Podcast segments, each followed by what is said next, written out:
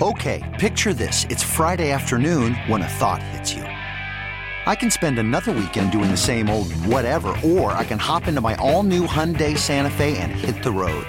With available HTRAC, all wheel drive, and three row seating, my whole family can head deep into the wild. Conquer the weekend in the all new Hyundai Santa Fe.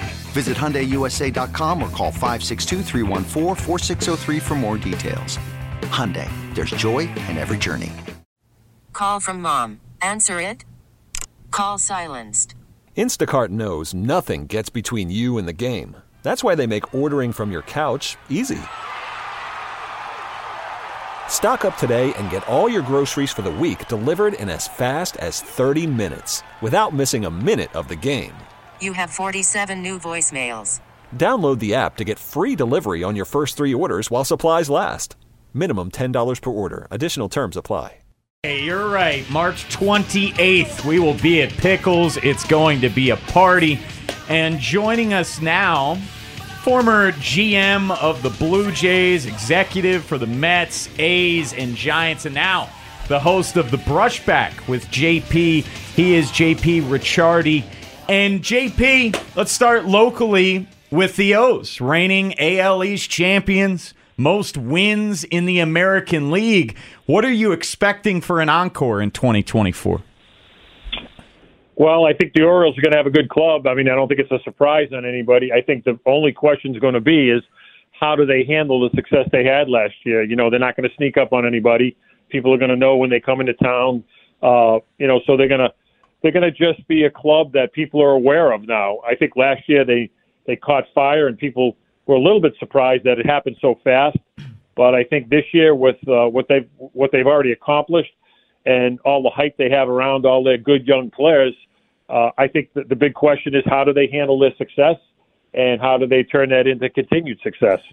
JP, you're obviously not privy to all the specific medicals about Kyle Bradish and his UCL um, sprain, strain, boo boo, whatever we want to call it. Um, but it is a, a, young starting pitcher, right? Whose innings went up, and now we're talking about um, UCL discomfort. And John Means hasn't pitched a full season in three years, and you know his recovery from TJ hit a, a bump last year, and now he's behind as well. Just from the outside, are, are you surprised at all about sort of the way the O's are trying to navigate this thing, and the fact that to this point Julio Teheran is really the only insurance move they've made outside of the Burnes trade, but obviously that you know goes back about a month. Well, you know, one one thing you know when you when you're part of an organization is you know more than anybody on the outside. So obviously they know the condition of those mm-hmm. those injuries a lot better than we do. So they have to have a little bit of an understanding of when they think they might get those guys back. Uh, you know, the UCL that thing starts barking on you. Uh, I mean, it's. I, I hope that the player is okay, but usually it's the sign of something coming down the pike. Mm-hmm. Um, but I think that's going to be their challenge. Their depth on the mound. I don't know if they have enough at the AAA level behind those guys that can pick up the slack. Um, you know, most organizations, when you're really good, you've got five quality starters and two behind them that can at least pick up the slack. I think their depth on the mound is going to be their biggest question. Uh, going to be a great lineup. Uh, I think the, the, the Achilles heel for this team is two things. One, the depth of their pitching staff, and two, the fact that everybody knows them now.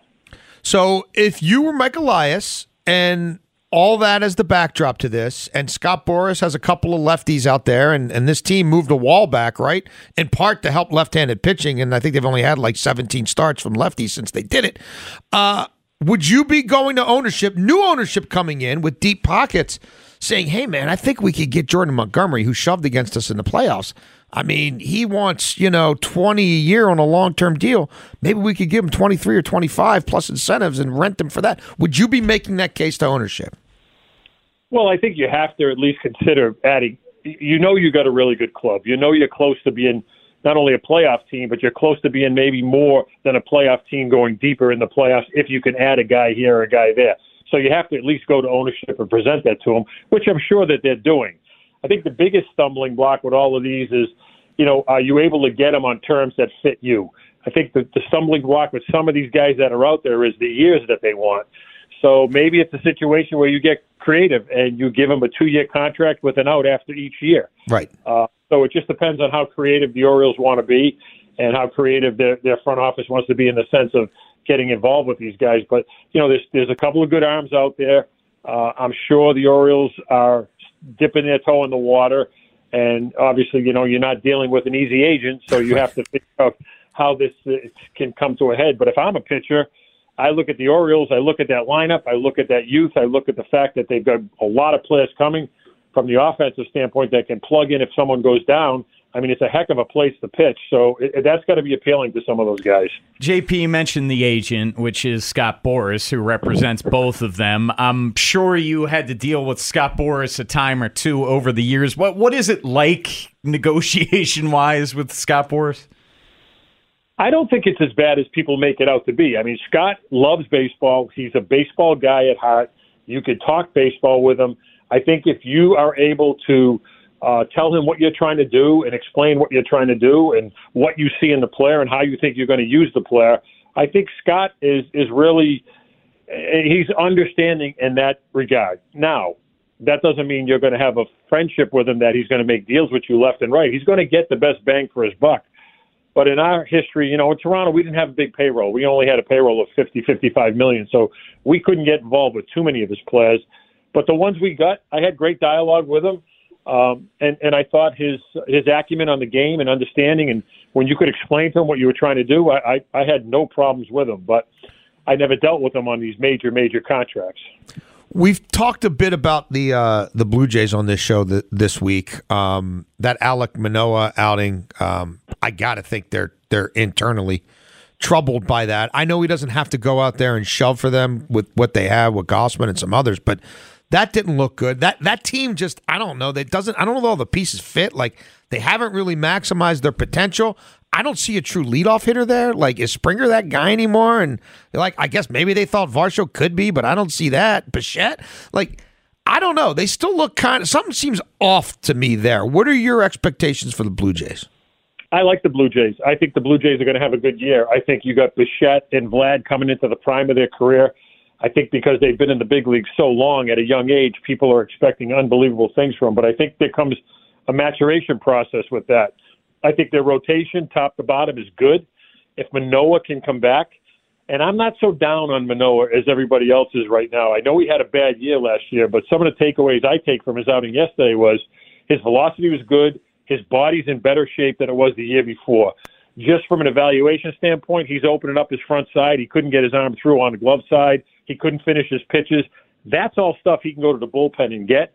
I think he was more concerned with what his velocity was going to be like, and the, the touchy feely stuff is going to come down the road. So if he bounces back, even if he gives them 150 innings and, and, and can get 10 wins, that's like them making a, a, trade. So I think the Blue Jays are going to have a good club. I think they're going to be uh, one of the better teams in the East, and I think that they're going to be the team that Baltimore uh, and the Yankees and Tampa Bay are really going to have to fight it out with. Hmm. What about those Yankees, JP? Very disappointing year last year. Went out, made the big move, bringing in Juan Soto. How do you see them uh, performing this year? I think the Yankees are going to have a good year. I think if Rodón comes back, uh, we had Rodón in San Francisco. When he's on, he's as good as anybody you're going to face. My biggest question with the Yankees is their fourth and fifth starters. I'm not sold that they're that deep. I'm not sold that those guys are, are slam dunk guys that are going to give you the, the 150 to 200 innings you'd like to get. So to me, the Yankees are going to come down to their depth and pitching. I think their offense is going to be fine. I think Soto is going to have a monster year in Yankee Stadium.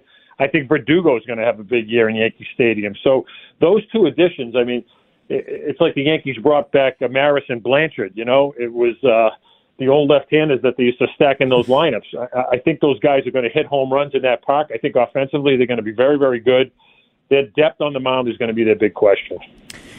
He's JP Ricciardi. JP, tell us about the podcast before we let you go.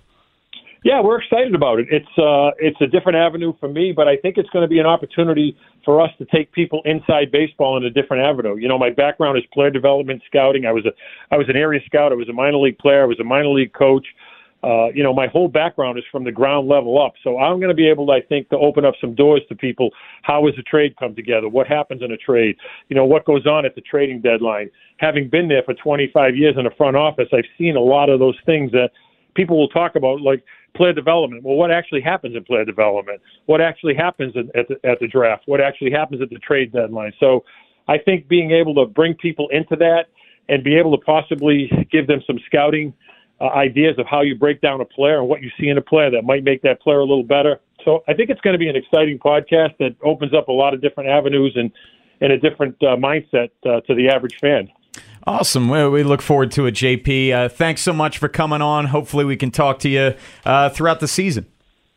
All right, guys. Thanks for having me. Thank Good you. luck. Okay, picture this. It's Friday afternoon when a thought hits you.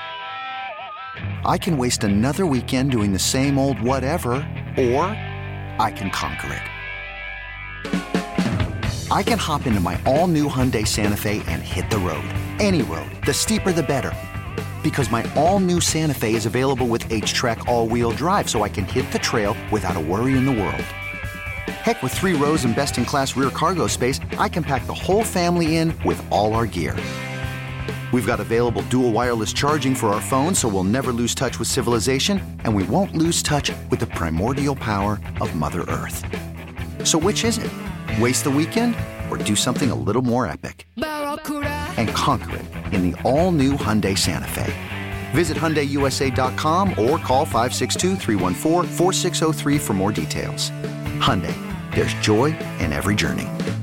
This episode is brought to you by Progressive Insurance. Whether you love true crime or comedy, celebrity interviews or news, you call the shots on what's in your podcast queue. And guess what? Now you can call them on your auto insurance too with the Name Your Price tool from Progressive.